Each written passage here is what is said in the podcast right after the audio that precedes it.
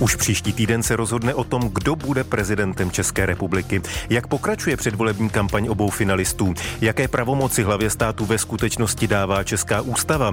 Co všechno se v souvislosti s prezidentskými volbami šíří na sociálních sítích a v řetězových mailech? A co z toho je pravda a co z toho pravda není? O tom všem budeme mluvit v následujících 50 minutách našeho předvolebního speciálu. Přeju vám hezké odpoledne. Prezidentské volby 2023. Speciál radiožurnálu a Českého rozhlasu Plus. Našimi hosty budou ústavní právník, sociolog, odborníci na šíření dezinformací a přineseme také výsledky pátrání našich kolegů z projektu Ověřovna. Ale ze všeho nejdřív dostanou slovo naše reportérky, které celý týden detailně mapují předvolební kampaň obou finalistů. Doprovázejí Andreje Babiše a Petra Pavla na cestách po republice a nahlížejí také do zákulisí a do práce jejich týmů. Začneme u Andreje Babiše. Jak strávil tento týden, to ví naše reportérka Jana Karasová. Dobré odpoledne. Dobré odpoledne. Andrej Babiš zůstával v těch předchozích dnech docela často v sídle hnutí Ano na Pražském chodově. Už v pondělí tam měl dlouhou poradu se svým týmem. V úterý ráno chtěl zajít do kostela Pražského jezulátka na Malé straně. Jeho správci, bosí karmelitáni, ale kostel právě na tento čas zavřeli, nechtěli totiž, aby místo kdokoliv využíval v předvolební kampani. Babiš do kostela zašel později přes den a natočil tam video na sociální sítě. Ještě předtím si vystál asi tříhodinovou frontu na výstavu korunovačních klenutů na Pražském hradě. Kontakt volební kampaň. Mezi lidmi chtěl původně předseda hnutí Ano zahájit rozdáváním letáků na Pražské Masarykově nádraží. Nejdřív mluvil o středečním ránu, pak o čtvrtečním. Oba termíny ale zrušil. Před vlakové nádraží se nakonec vydal až dnes a ne v Praze, ale v Liberci. Přijel autem se spožděním a hned ho obklopili desítky příznivců. Před nádražím ale čekali i odpůrci a na místě byl i antikonfliktní tým. A ještě jednu událost, na které Andrej Babiš sliboval být, nakonec předseda hnutí Ano vynechal, a to hlasování o nedůvěře vládě v noci ze středy na čtvrtek, které vyvolali právě poslanci ANO. Včera večer ale Andrej Babiš už na plánovanou akci zamířil, debatoval s voliči v Benešově. Dnes je tedy v Liberci. Co tam má ještě v plánu? Tak já jsem ho teď se snažila doprovázet k tramvaji, kterou by měl přejet do Jablonce nad Nisou. On je na náměstí v Liberci, i tady ho čekal jak eh, velká skupina odpůrců a taky větší velká skupina příznivců. Obklopili ho a je tu i policie, která dohlíží na pořádek. Už včera ho taky vítalo plné divadlo v Benešově, v sále mu tleskali desítky příznivců, ale před sálem taky byli jeho odpůrci, kteří na ní pískali a pokřikovali. Většinu svého víkendového programu drží Babiš v tajnosti, v pondělí bude v Brně, na odpoledne odpoledne tam lidi zve na moravskou zabíjačku a v úterý večer bude s voliči debatovat v Hradci Králové. Říká pro tuto chvíli reporterka Jana Karasová, která sleduje kampaň Andreje Babiše. My jsme ve spojení také s další reportérkou Danielou Tolingerovou, která sleduje Petra Pavla. Tento týden zatím navštívil Petr Pavel dvě místa, Ústí nad Labem a Ostravu. Eh, Danielo, jak ho tam lidi přivítali? V obou městech totiž v prvním kole vyhrál Andrej Babiš. Dobré odpoledne, tak na obou místech bylo to přijetí až nečekaně dobré. Do Ústí nad Labem Petr Pavel vyrazil hned v úterý, potom co oznámil, jak bude před druhým kolem volby spolupracovat s Danuší Nerudovou, která ve volbách neuspěla. Domluvili se na sdílení reklamních ploch, spolupráci na dobrovolnické úrovni a taky na osobní podpoře při výjezdech. Jinak v tom Ústí nad Labem Pavel nejdřív poděkoval laborantkám ze zdravotního ústavu za to, jak zvládli epidemii koronaviru a pak se přesunul na tamní kostelní náměstí. To se hned celé zaplnilo Pavlovými fanoušky, kteří ho už vlastně nikam jinam nepustili. V tom velkém davu byly jen jednotky lidí, kteří se proti němu vymezovali. No a podobně jako v Ústí nad Labem vypadalo i včerejší setkání v Ostravě. Petr Pavel na těch výjezdech působí spontánně, ve svých projevech se často ohrazuje proti tvrzení, že Česko zavleče do války.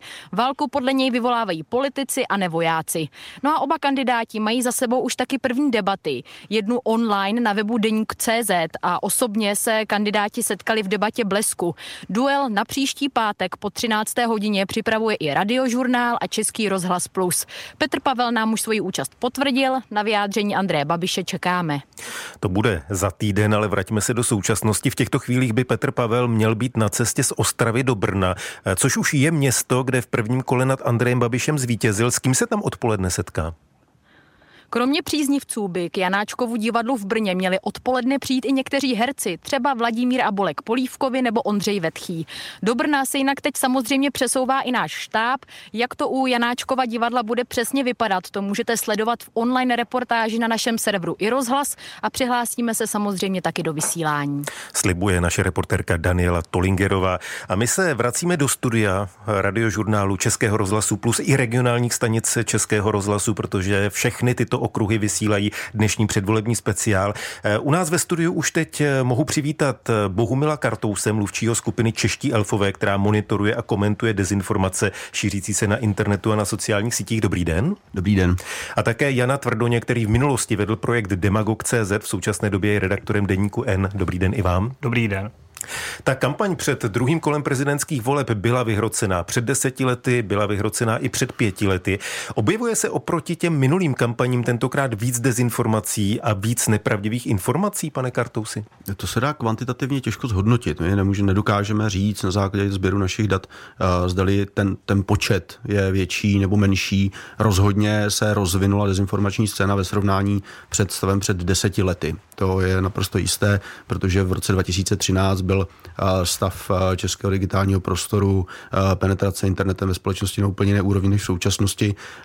Také to odráží samozřejmě určitou určitý způsob etabla, etablování e, dezinformačních kanálů jako určitého něčeho, co je vlastně stále v tom e, digitálním prostoru a co vlastně kooperuje na značné míry i s řekněme, politickým marketingem populistů, což se ukazuje i vlastně v té současné kampani. Takže to se srovnat nedá. My také vlastně jsme aktivní něco přes čtyři roky, to, to znamená, jako aktivita českých elfů ve sběru nezasahuje tak hluboko až řekněme, k volbám, posledním volbám prezidentským, že tohle srovnat nemůžeme, ale co můžeme konstatovat je, že oproti situaci před několika týdny a měsíci masivně, skutečně masivně narostly, narostly počet dezinformací, které v celku jednostranně útočí na jednoho z kandidátů na Petra Pavla.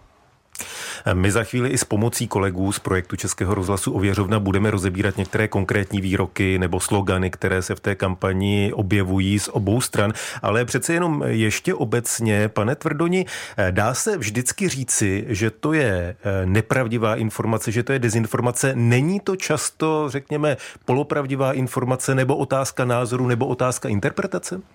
To asi záleží na, té konkrét, na tom konkrétním sdělení. Určitě máte pravdu, že ne všechno, co tomu kandidátovi nebo, nebo jako lidem může být libé, jako můžeme označit za lež nebo nějakou nepravdu. Často uh, ta vyjádření pracují, řekněme, s nějakou částečnou informací, kterou vytrhnete z kontextu a dáte tomu úplně, úplně jiný, jiný náboj, což je ale vlastně možná ten největší problém, protože jako některé věci, které jsou jako jednoznačně lživé, tak tak můžete označit a, a, a jsou jako snadno pochopitelné, ale pokud jako některé věci vytráváte z kontextu, dáváte jim jiné zabarvení, snažíte se je někam posouvat, tak to jsou věci, které jsou často subtilní, řekněme, ale jako umí v nějakém součtu udělat nějaký velmi negativní obrázek, který potom jako může být mnohem nebezpečnější.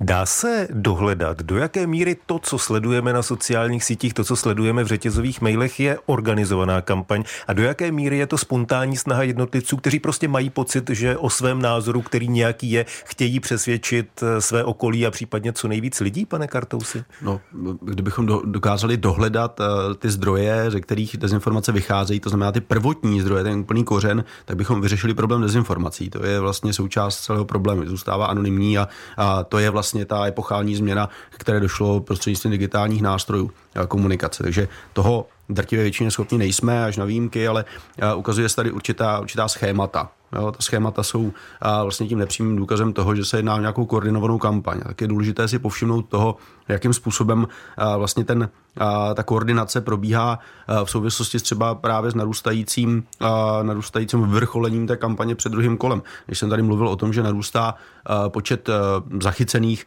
dezinformací, které útočí na jednoho kandidáta, tak je dobré si všimnout, co ten druhý kandidát ve té své transparentní kampani zdůrazňuje, jaká témata se opírá. Tam je vlastně vysoká míra korespondence. To znamená, že když bych to hodně zjednodušil, v dezinformacích je jeden z kandidátů Petr Pavel označován za hrozbu a ten druhý, Andrej Babiš, říká a já jsem to řešení.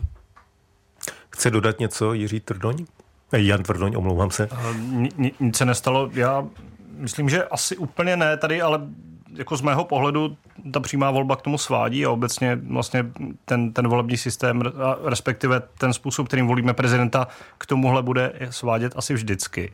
Eh, nebo bude k tomu určitě náchylnější, protože ta volba my se k tomu určitě dostaneme k těm eh, pravomocem. Prezidentští kandidáti si na billboardy nepověsí nějaké sdělení, koho jako dají do Rady České národní banky. To by jako nikoho nezajímalo. Takže ty volby jsou často o emocích, jsou osobní, je to volba personalizovaná, takže to svádí k tomu, že tady tyhle věci se do kampaní uh, vnáší mnohem víc. Ale pokud je vidět, jak říká pan Kartou, že se to týká mnohem více jednoho kandidáta a ten druhý to využívá v té kampani, tak asi je tu něco špatně. Jednou z možností, jak ověřovat, eh, co se šíří, nebo co z toho, co se šíří eh, ve veřejném prostoru, co se šíří na sociálních sítích, co se šíří v řetězových mailech, zda je to pravda nebo není pravda, eh, tak jednou z možností, jak to ověřit, je projekt Českého rozhlasu Ověřovna. Pokud si nejste jisti, můžete se obrátit právě na Český rozhlas, na naší ověřovnu a naši kolegové si dají tu práci, aby dohledali, jestli to tedy pravda je nebo není. Tenhle projekt za první rok své existence si prověřil desítky zpráv, uvedl je na pravou míru. Výsledky najdete i zpětně na našem spravodajském serveru iRozhlas.cz. My jsme požádali kolegy z ověřovny, aby do dnešního předvolebního speciálu vybrali některé konkrétní věci, které se v souvislosti s kampaní před druhým kolem prezidentské volby šíří a nejsou pravdivé a přesné. Ve studiu už je z první z nich kolega Vojtěch Tomášek. Dobré odpoledne. Hezké odpoledne. Já začnu výrokem Petra Pavla. Andrej Babiš by podle něj měl být kandidátem pro ruského tábora. Tato slova sice od generála ve výslužbě zazněla, a to v osmé minutě středeční debaty deníku, šlo ale jen o přirovnání k Babišově komentáři. Ten na adresu Pavla totiž řekl, že je provládním kandidátem. V jakém kontextu tedy slova o tom proruském táboru zazněla? Petr Pavel řekl doslova toto. Pokud já jsem pro vládním kandidátem, pak je pan Babiš hradním kandidátem, kandidátem pro ruského tábora v zemi. Konec citace. Pavel to později v debatě komentoval slovy, že nikdy explicitně neřekl, že by Andrej Babiš byl kandidátem pro ruského tábora. Pavel s Babišem se kromě debaty deníku pak potkali ještě na Blesk.cz a náš server i rozhlas při debatě ověřoval pravdivost výroků obou kandidátů. U Petra Pavla zjistil jeden nepravdivý výrok z úst Andreje Babiše, jich zaznělo celkem osm. Tolik zatím Vojtěch Tomášek, samozřejmě se s ním ještě v průběhu dnešního speciálu uslyšíme. To, o čem mluvil Vojtěch, to je vlastně něco, co z toho, co eh, jsme slyšeli od Bohumila Kartouse, je výjimkou, kdy vlastně je to výrok, který zazněl od Petra Pavla. Eh, šíří se výrazně sociálními sítěmi? Hmm, to nedokážu teď v tomhle okamžiku potvrdit, protože, jak jsem říkal, a jak na, i pravděpodobně ještě e, budeme e, komentovat tu situaci, tak e, ten mezi těmi mezi prvním a druhým kolem se ta situace výrazně mění a ono to hodně koresponduje s tím, jak se mění vlastně odhad těch, těch jednotlivých týmů z hlediska vlastně jejich ré, rétoriky těch kandidátů. Jo. Takže je možné, že vlastně tohle se začne projevovat v nějakém v dezinformačním prostoru třeba, že prostě s odstupem několika hodin nebo několika dní. A já bych chtěl jenom poukázat na to, že vlastně to je ten přesný příklad. Je, je to vytrženo z kontextu. Jestliže Petr Pavel mluvil o tom, že a, je to stejně absurdní pravděpodobně domnívat se, že on je vládním kandidátem, jako tvrdit, že Andrej Babiš je a, vysloveně proruským kandidátem. Nicméně a, my třeba v záchytech dezinformací a, jsme zaznamenali to, že a, skupina na Facebooku poměrně vlivná s velkým dosahem, která se jmenuje, dříve jmenovala prezident Zeman nebo Zeman znovu nahrad, se přejmenovala na Andrej Babiš prezidentem a je to skupina, která je vedená ruským občanem žijícím v České republice, takže ono to zase jako úplně bez jakoby určitého e, semínka pravdy není tady tohle tvrzení. A je to trend, eh, jak jsem říkal, eh, z toho, co víme o dezinformacích v současnosti, tak je to vysloveně jednostraná záležitost. Eh, zachytáváme velmi, velmi málo obsahu, které by byly vůči které by se týkaly Andreje Babiše nebo byly vůči němu neutrální nebo byly vůči němu negativní. Za to zachytáváme obrovské množství obsahu, které se negativně vymezují a diskreditují Petra Pavla. Když Bohumil Kartous říká, že ten poměr dezinformací je takto nevyvážený, Janet Tvrdoni, je Čím to je? A možná ještě, když budeme navazovat, dá se dohledat, dá se spekulovat, jestli ty věci vycházejí třeba ze štábu kandidáta eh, Andreje Babiše, nebo jestli přichází úplně odinut? To se přiznám, že bych vyloženě spekuloval, do čeho se mi úplně nechce. Já nechci, abyste spekuloval, v tom případě pojďme od toho klidně. Dobře, tak tohle já nebudu komentovat.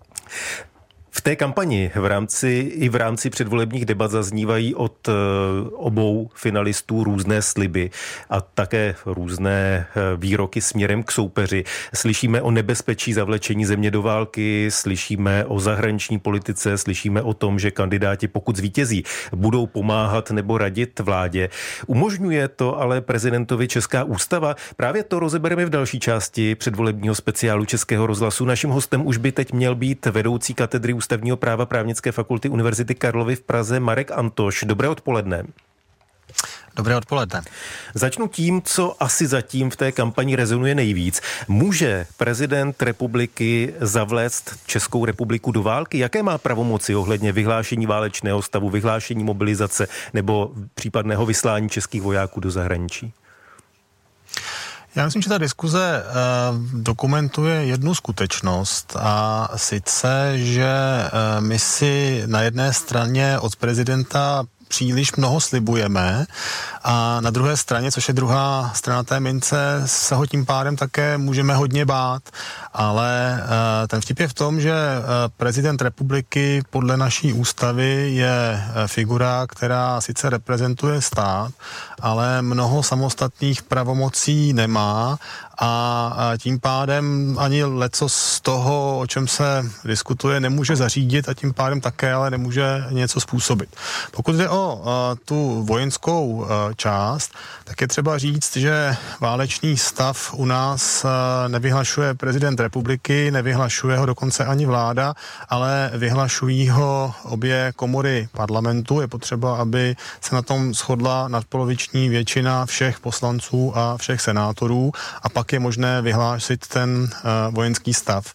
Uh, ano, válečný stav, promiňte. Uh, ale uh, i to neznamená, že by uh, Česká republika třeba vyhlásila někomu válku. Uh, to je něco, co v mezinárodním právu už vlastně uh, řadu let uh, je uh, v zásadě mimo diskuzi. Uh, je to vyhrazeno pro situaci, kdy je uh, Česká republika uh, napadena. Uh, pokud by došlo k vyhlášení válečného stavu, tak uh, pak samozřejmě na to navazují nějaké uh, další kroky kdy tu hlavní roli má vláda. To se týká i mobilizace, protože podle braného zákona vláda může, pokud je vyhlášen válečný stav, navrhnout i vyhlášení mobilizace. To potom skutečně dělá prezident republiky, ale pouze na návrh a se souhlasem vlády, čili ta jeho role v tom vlastně není aktivní, ale naopak je spíš pasivní v tom smyslu, že on je tam proto, aby tam byl ještě někdo další, kdo případně může v ten krok vlády a parlamentu zastavit. Jo, čili neříkám, že nemá vůbec žádnou roli v tom celém komplexu, ale je to teda spíš role epizodní. Kdo podle ústavy určuje zahraniční politiku České republiky? A možná se zeptám konkrétně, pokud by prezident chtěl přijít třeba s nějakou zahraničně politickou iniciativou, třeba s tím, že vyjedná mír na Ukrajině, může to udělat, může ty kroky činit bez projednání a dohody s vládou?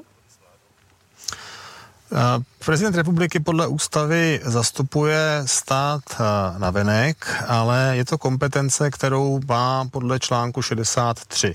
Eh, ústava rozlišuje ty prezidentské kompetence, čili část upravuje v článku 62 a část článku 63 a liší se tím, že kompetence podle článku 62 prezident republiky buď to vykonává samostatně, to je třeba jmenování členů bankovní rady České národní banky, anebo v součinnosti s nějakým jiným orgánem, kterým ale není vláda, to znamená třeba uh, jmenuje soudce ústavního soudu se souhlasem Senátu. Ty kompetence, které jsou v článku 63, a to je právě i ta otázka reprezentace na venek, uh, tak to jsou kompetence, uh, kde platí, že k tomu, aby rozhodnutí vydané podle takové pravomoci nebylo platnosti, tak tomu musí být kontrasignace ze strany předsedy vlády nebo ze strany jím pověřeného členy, člena vlády. A tam samozřejmě už v minulosti se objevila určitá uh, diskuze o tom, jestli skutečně uh, se to vztahuje pouze na nějaké konkrétní rozhodnutí, to znamená, když jde třeba o sjednání mezinárodní smlouvy, tak tam není pochyby o tom, že uh, se pod to musí podepsat oba, jak prezident, tak uh, předseda vlády, anebo jestli se to týká i takových měkčích projevů těchto kompetencí, to znamená, když třeba právě by prezident republiky přišel s nějakou uh, zahraničně politickou iniciativou, tak jestli k tomu potřebuje potřebuje mít eh, projednání a souhlas eh, vlády, anebo jestli může jednat takzvaně na, na vlastní pěst. Je fakt, že tady nemáme nějaké jednoznačné slovo ze strany ústavního soudu, protože upřímně řečeno je obtížné takovou otázku k tomu ústavnímu soudu dostat, ale pokud má mít to rozdělení těch dvou článků v ústavě nějaký smysl, tak se mi zdá, že není možné to vykládat jinak, než že tyhle pravomoci prezident republiky vykonává v součinnosti s vládou, která ostatně také za to je odpovědná potom vůči poslanecké sněmovně. Andrej Babiš mluvil už před prvním kolem prezidentských voleb o tom, že by chtěl pomáhat vládě v jednáních v rámci Evropské unie, že má zkušenosti z doby, kdy byl premiér ze samitu šéfů států Evropské unie. Je někde jasně stanoveno, jestli Česko na těch samitech má reprezentovat premiér tak, jak je dosud praxí, nebo prezident, nebo možná to upřesním, pokud bychom se dostali do situace, nebo bychom se dostali do situace, kdyby tam chtěl jet jak prezident, tak premiér, kdo by vyhrál? Tohle je eh, otázka, která není řešena evropským právem, protože je to ponecháno na těch jednotlivých eh, ústavních systémech a vidíme, že existují v Evropě země, které bývají reprezentovány na úrovni prezidenta. To jsou typicky ty takzvané poloprezidentské systémy. Příkladem budíš třeba Francie. Z Francie tam typicky jezdí, jezdí prezident. V těch parlamentních republikách, jako jsme my, to na naopak bývá předseda vlády a někdy uh, dokonce může nastat i ten spor. Uh, před uh, několika lety, před už více lety, nastal spor mezi tehdejším prezidentem Kačinským, Lechem Kačinským a, a tehdejším předsedou vlády Tuskem v Polsku, kdy oba dva se měli tendenci dostavit na ten summit. Probíhalo to i v takových neúplně důstojných kulisách, protože vláda odmítla poskytnout prezidentovi pro tento účel letadlo tak on tam letěl eh, běžnou, let, běžnou, běžnou linkou a pak se tam trochu přetahovali o židličku a nakonec to rozhodoval eh, polský ústavní soud, který v tom kontextu polské ústavy rozhodl o tom, že eh, v zásadě je to vláda, která má mít silnější slovo v té zahraniční politice a to i v případě těch evropských summitů. To rozhodnutí komplikovanější a není úplně jednoznačné, ale v zásadě tam ten soud rozhodl tímhle způsobem.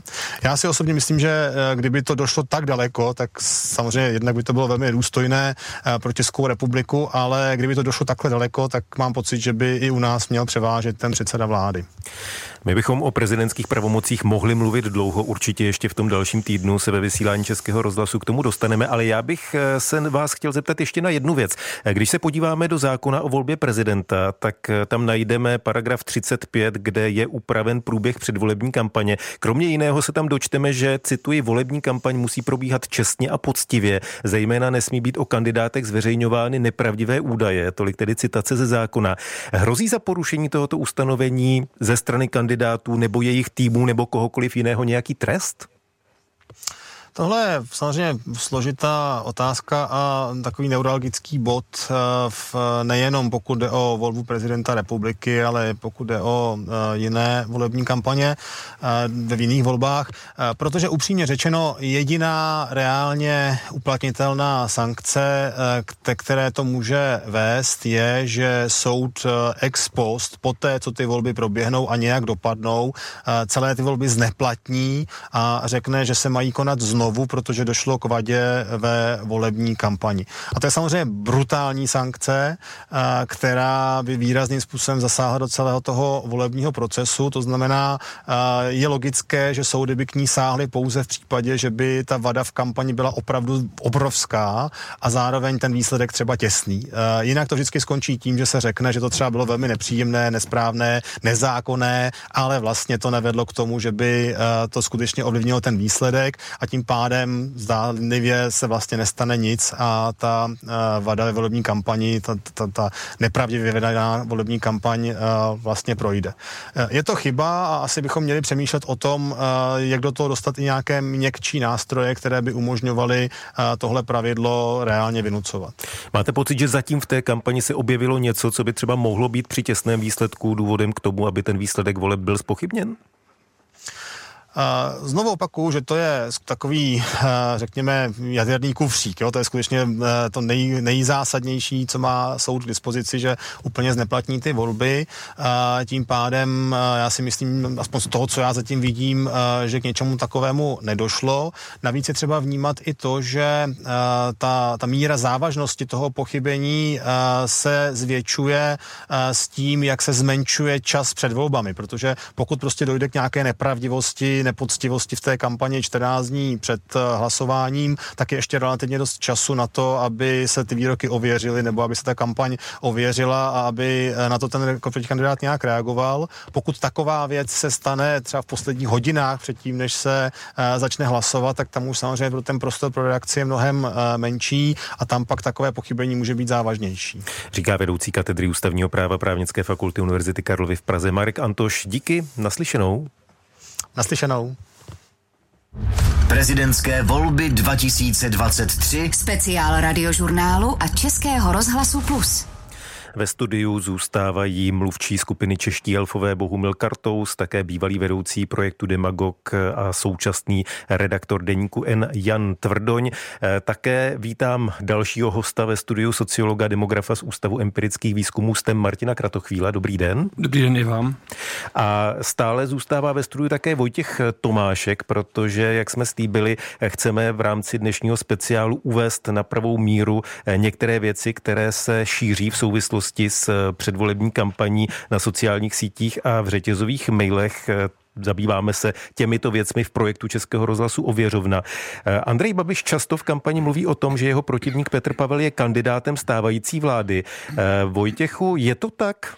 Andrej Babiš výrok o Petru Pavlovi zopakoval i v té včerejší předvolební debatě deníku Blesk. Říká o něm, že je buď vládní nebo provládní kandidát. Jenže Pavel oficiálně není kandidátem žádné politické strany. Před prezidentskými volbami získal podporu přes 80 tisíc občanů. A těmi podpisy se právě dostal do prezidentské volby. Sám mluví o tom, že by chtěl být s vládou v součinnosti, nikoli ale nekriticky. A vláda Petra Fialy se k Petru Pavlovi staví jak? Vládní koalice spolu před volbou vyjádřila podporu celkem třem uchazečům o hrad, Pavlu Fischerovi, Danuši Nerudové a právě Petru Pavlovi. Po vyhlášení výsledků prvního kola voleb premiér Petr Fiala z ODS ze dvou postupujících kandidátů i podle tohoto klíče podpořil právě generála ve výslužbě Petra Pavla. Žádného vlastního kandidáta ale koalice neměla. Tolik tedy další zpráva z našeho projektu Ověřovna. Vojtěch Tomášek zůstane ještě s námi, ještě se uslyšíme. Eh, když vezmeme eh, to, o čem Vojtěch mluvil, eh, ono je to možná podobné tomu, o čem mluvil předtím z druhé strany, to znamená nálepkování toho, že Andrej Babiš je pro zemanovským kandidátem, když to tak řeknu. Je tohle opravdu velký faul v té předvolební kampani? Není tohle vlastně nadsázka Bohumile Kartousy? Já si myslím, že tohle není ten nejzásadnější narrativ v souvislosti s tím, o čem mluvil třeba pan, uh, pan Antoš, uh, v souvislosti s tím, jak moc mohou být, vlastně může být ta předvolební kampaň vlastně škodlivá do té míry, že ovlivní výsledek voleb. Tohle je nějaké vymezování si, řekněme, toho politického prostoru. Jo? Petr Pavel není vládní kandidát, to je jasné, ale byl podpořen vládou. Eh, nedá se eh, Andrej Babišovi říct, že pro zemanovský kandidát byl podpořen prezidentem Zemanem. Jo, to je fakt, který si myslím, jako, že prostě není nic, co by v zásadě ovlivnilo volby. Ale co může ovlivnit volby, to jsou, řekněme, manipulace úplně jiného druhu. Manipulace, které se týkají třeba minulosti, jo, kde jsme se mohli dozvědět o tom, že na tiskové konferenci dokonce Andrej Babiš tvrdil, že jako STBák bojoval s rozvědčíky, jo, když to hodně zjednoduším, což je absurdní. Jo, prostě je to vlastně manipulace z, z historií. Stejně tak se pravděpodobně dočkáme toho, e, že dojde k útokům na, řekněme, ty nejintimnější vrstvy osobnosti jednoho z kandidátů Petra Pavla. Už se to začíná projevovat v současnosti. Stejně jako se v kampani před minulými volbami objevily lži o tom, že Jiří Drahoš má nějaké pedofilní sklony. To se bude dít prostě i tentokrát. Jo. A to jsou přesně ty ty druhy manipulací, pomluv a lží, které mohou zásadně ovlivnit potom rozhodování některých lidí, protože to už útočí na jejich morální integritu. Jo, ne, už to není otázka toho, se vymezujeme nějakou politickou uh, příslušnost nebo afinitu, ale o to, jaký ten člověk je, jo, jestli ten člověk je vlastně vůbec na základě svých morálních kvalit uh, volitelný do funkce prezidenta, jestli vůbec přijatelný. A, a tady v tomhle si myslím, že to bude mnohem závažnější a je to samozřejmě mnohem, uh, zabírá to mnohem větší proporci v těch, řekněme, v tom toku dezinformací, který máme možnost sledovat. A to očekáváte, že bude téma dalších dnů? Domnívám se, že už to vlastně nastalo, že se to, že to projeví velmi brzy. Mimochodem Andrej Babiš po vyhlášení výsledku prvního kola vlastně předem říkal, že by osobní útok podle jeho informací měl směřovat i na něj v souvislosti s Milenkou. Objevilo se něco takového? Zatím se to nezaznamenali, nic takového nevím, ale to samozřejmě ještě neznamená, že se to neobjevilo, jenom z toho, co sledujeme, z těch kanálů, které si pravidelně, tak v nich se takováhle zmínka neobjevila. Obrátím se na, řekněme, nového hosta ve studiu, na demografa, sociologa z Ústavu empirických výzkumů STEM Martina Kratochvíla. Vy dlouhodobě zkoumáte preference voličů. O kolik voličů reálně v tuto chvíli vlastně kandidáti hrají? Kolik lidí není rozhodnuto, nebo je možné, že na základě eh, té kampaně třeba změní své rozhodnutí, nebo se rozhodnou vůbec ke druhému kolu nejít? To je dobrá otázka. Samozřejmě můžeme počítat s tím, že absolutní většina těch voličů, kteří eh, oba kandidáty podpořili v prvním kole, tak jednak k, těm eh, druhým, k tomu druhému kolu zatím se zdá, že přijde a zdá se, že bude podpoří, nebo je z podstaty té věci podpoří právě toho kandidáta, kterého už si vybrali v prvním kole. Jenom menšina právě zůstane doma. O to taky mimo jiné se hraje právě to, obě, obě ty kampaně jsou vlastně hodně aktivní, asertivní, možná jedna se zdá uh, agresivnější nebo nebo uh, šoku, více šokující, ale to může být jenom třeba pohledem toho, kdo zrovna ty kampaně sleduje. A uh, obě mají za cíl, uh, kromě toho posílit tu důvěru v toho daného kandidáta nebo ho stvrdit jako toho hlavního, tak taky na druhou stranu ty některé, kandidá, některé voliče odradit a nechat je sedět doma. To se ale bude týkat právě té skupiny, na kterou jste se ptal, to jsou především voliči těch neúspěšných kandidátů a pak do nějaké omezené míry také nevoliči, to znamená lidé, kteří ještě k tomu prvnímu kolu nepřišli a kteří přijdou do uh, druhého kola. Těch bývá na základě těch minulých voleb a i voleb sněmovních něco mezi pěti a desetiprocentními body vlastně, kteří se do nějaké míry se vymění za ty, kteří zase naopak přišli k prvnímu kolu a nepřijdou k druhému kolu.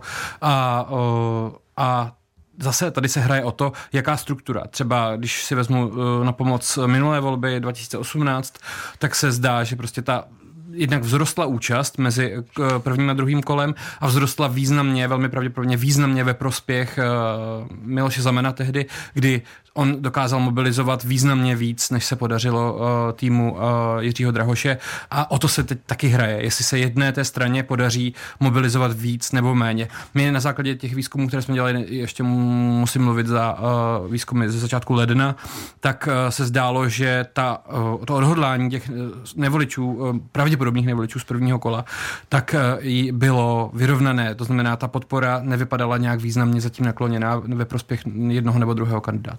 Já připomenu to, co naši posluchači slyšeli v našem vysílání, eh, výsledky exkluzivního bleskového průzkumu agentury Median pro radiožurnál a i rozhlas CZ, eh, kterého se zúčastnilo 1051 respondentů starších 18 let. Podle tohoto dnes zveřejněného průzkumu eh, by k druhému kolu voleb prezidenta mohlo přijít 80% voličů s tím, že drtivá většina tvrdí, že rozhodně přijde, dalších 14% o tom uvažuje, takže takže uvidíme. Eh, kandidáti, slyšeli jsme to v úvodu, samozřejmě v rámci kampaně jezdí do různých regionů České republiky. Petr Pavel byl včera odpoledne v Ostravě, dnes míří do Brna. Andrej Babiš byl včera v Benešově, dnes je v Liberci a v Jablonci nad Nisou. Eh, předpokládám, že ta místa nejsou vybrána úplně náhodně. Proč a na jaké regiony by se měli teď kandidáti soustředit?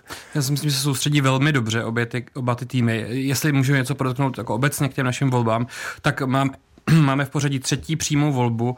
Je to volba, která je v našem volebním systému zcela nejpodobnější tomu, jak se volí třeba ve Spojených státech. A zdá se, že po těch uh, deseti teď už letech se uh, vlastně ty oba ty hlavní kandidáti a vůbec i, ta prv, i to první kolo velmi začíná podobat uh, tou kvalitou té kampaně, kvalitou těch poradců, kvalitou těch rozhodnutí tomu, co právě vydáme běžně už ve Spojených státech. To znamená, že to, kam ti kandidáti nyní vyjeli, jsou velmi pečlivě vybrané oblasti, obvykle se uh, rozdělují na tři typy. Je to ta stvrzovací, to znamená, tam přijdete do toho svého uh, kotle, tam, kde vás přivítají, to teď moc nevidíme, protože času je relativně málo, takže zbývají právě ta, ta místa, takzvaná bojiště, nebo jak se tomu uh, v uh, amerických volbách říká jako bojiště, to jsou místa, kde lze poměrně mnoho jiných uh, voličů přesvědčit, anebo alespoň získat jako významně navrh. To je třeba ten Liberec, kde sice jeden ten kandidát, Andrej Babiš, prohrál, ale nebylo to zase o takový významný kus, aby nedokázal s tím,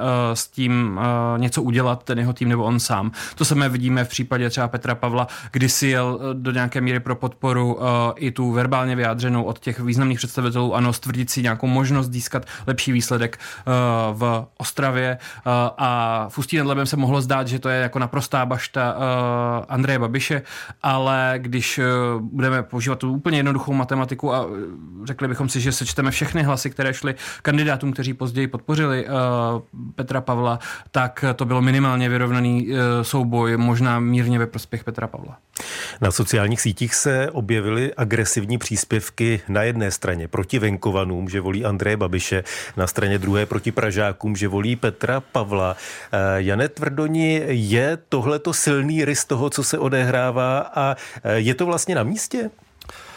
No, ono vlastně teď to padlo na tom Ústí nad Labem. Já myslím, že když se podíváme na jako data rozložení té podpory, tak to úplně neplatí, ale to samozřejmě jako realita je jedna věc a to, co šíří na sítích a jak se to zneužívá, je věc druhá. A já si myslím, že tady tenhle základní narrativ město proti venkovu nebo Praha proti zbytku republiky, chcete-li, je vlastně něco, s čím se tady potýkáme dlouhodobě, co vlastně část společnosti svým způsobem logicky nebo racionálně nebo cynicky můžeme říct využívá a je to jeden z bodů, který vlastně jeden z kandidátů vlastně říká už týden, ne? Já, já mám dojem, že už jsme to slyšeli opakovaně a, a mám takové podezření, že to budeme slychat i ten druhý týden, protože je to samozřejmě v Praze jeden z těch kandidátů asi úplně moc další hlasy nezíská.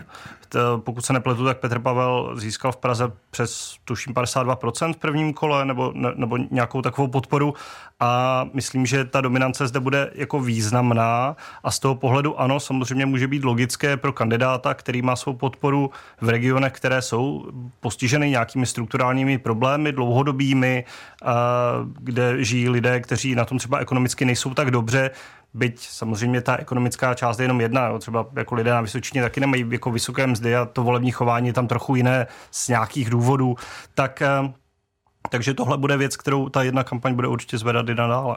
Bohumil Kartous? Já jsem na to chtěl jenom reagovat tím, že uh, to není tak, že by ti kandidáti jeden zastupoval, uh, řekněme, centrum a druhý zastupoval regiony. Ne, to je nějaká realita České republiky socioekonomická, která je velmi dobře popsána na ohledech a kolegové už tady o tom mluvili, ale jeden z těch kandidátů se vlastně adaptoval na tuhle situaci a vlastně manipulativně uh, předkládá voličům to, že on je jejich kandidátem, což vlastně není pravda. Jo? Když se podíváme teď konkrétně na Andreje Babiše, jeho životní styl, tak on je představitel pražské ekonomické superelity. Jo, ale vlastně o sobě tvrdí, že je kandidátem toho venkova, protože ví, že vlastně ta společnost je do značné míry i po působení dosavadního dosluhujícího prezidenta vlastně tímhle způsobem rozdělována. Protože třeba Miloš Zeman tady tohle dělal zcela cíleně a snažil se vlastně postavit, řekněme, ty regiony, bych nemluvil o venkově, regiony vůči Praze. Mluvčí skupiny Čeští elfové Bohumil Kartous, bývalý vedoucí projektu Demagog, redaktor deníku N. Jan Tvrdoň a také sociolog a demograf Martin Kratochvil zůstávají hosty předvolebního speciálu Českého rozhlasu.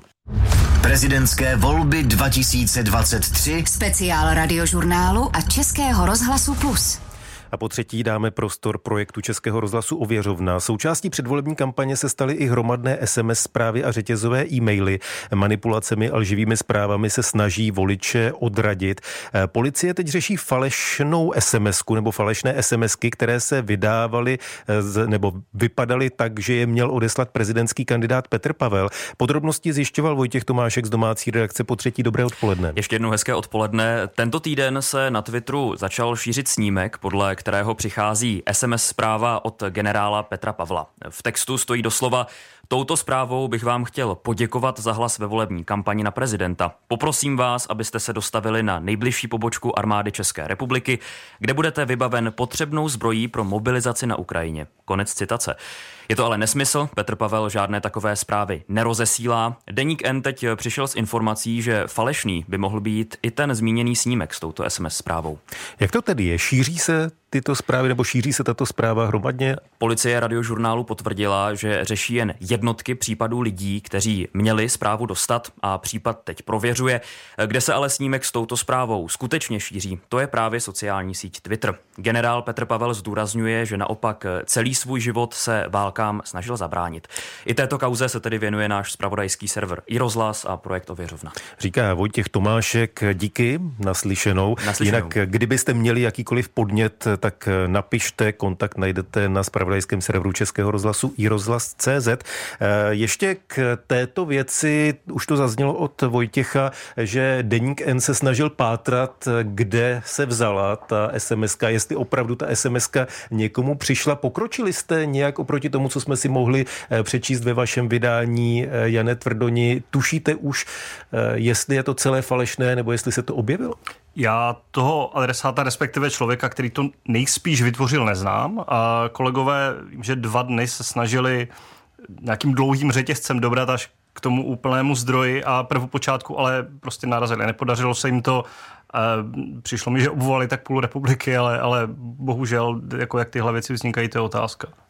Ono se hodně mluví o vlivu řetězových mailů na předvolební kampaň. Jak intenzivní jsou třeba přeposílané SMSky nebo zprávy na WhatsAppu, Bohumile Kartousy? To, co říkal pan kolega Tvrdoně, zřejmé, že tohle je prostě nějaká spíš raritní událost. Jo? Ono jako sehnat dostatečně velký počet uh, telefonních čísel, na která můžete tak rozesílat prostřednictvím SMS nebo WhatsAppu. Nějaké zprávy není tak úplně prosté, to byste asi museli mít nějakou databázi.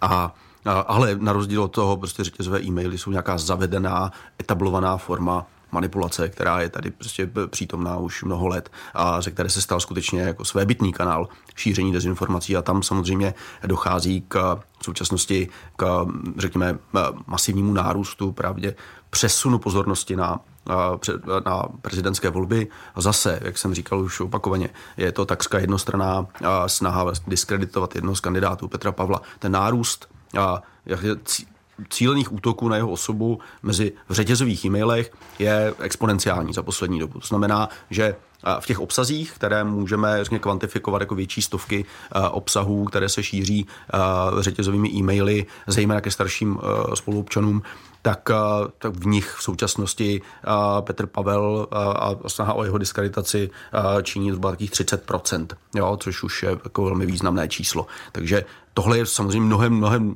zásadnější a důležitější než nějaké ne- neverifikované pokusy uh, šířit uh, dezinformace prostřednictvím SMS. -ek.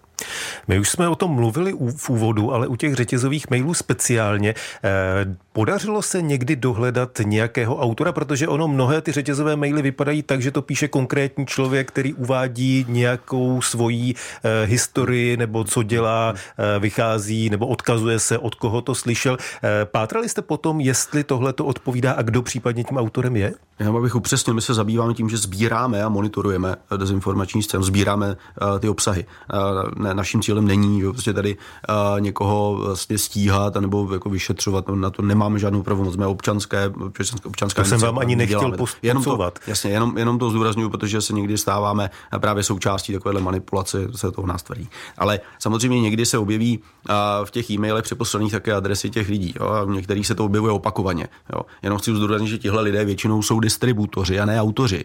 Jo, jsou lidé, kteří vlastně získají od někud ten obsah a přeposílají ho dál. Jo, což znamená, že oni můžou mít poměrně velký dosah, jestliže přeposílají na stovky dalších adres a nejsou to autoři. Jo, jako dohledat toho autora samotného, autora toho obsahu, který často bývá přebírán od někud odinut, to znamená z dezinformačních webů nebo někde z sociálních sítí, tak to skutečně je velmi těžké. Jak jsem říkal už v průběhu diskuse, pokud bychom vyřešili to, že bychom znali ten, ten prvotní kořen, tak bychom do značné míry vyřešili i problém dezinformací, protože bychom věděli, kdo je šíří a z jakého důvodu.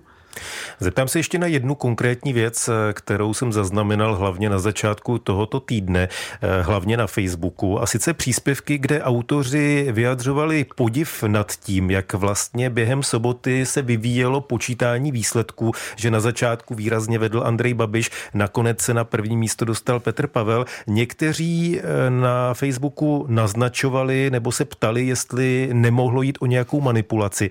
Eh, pane Kratochvíle, čím to bylo? Dá se to exaktně vysvětlit, že to nebyla manipulace? Ano, dá se to vysvětlit. Tak čím to bylo? Já na začátek hnedka ukážu, nebo řekneme si ukázku toho, jak to vlastně funguje, že ten souboj tentokrát se velice podobal tomu souboji, který jsme viděli vlastně loni, předloni eh, v sněmovních volbách 2021, kdy ten souboj mezi eh, hnutím ANO a hnutí, nebo koalicí spolu, tak dopadl vlastně velmi podobně v, podobnou, v podobný okamžik vůči průběhu eh, těch daných voleb.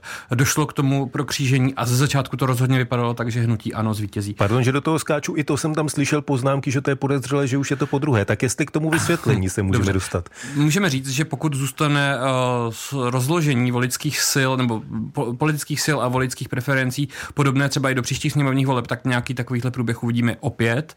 Uh, a je to, je to charakteristické tím, že když dochází k dostatečně vysoké účasti v českém prostředí, to znamená zhruba na těch 60%, tak se ty volby chovají velmi podobně a to se děje právě ve sněmovních volbách a v uh, prezidentských.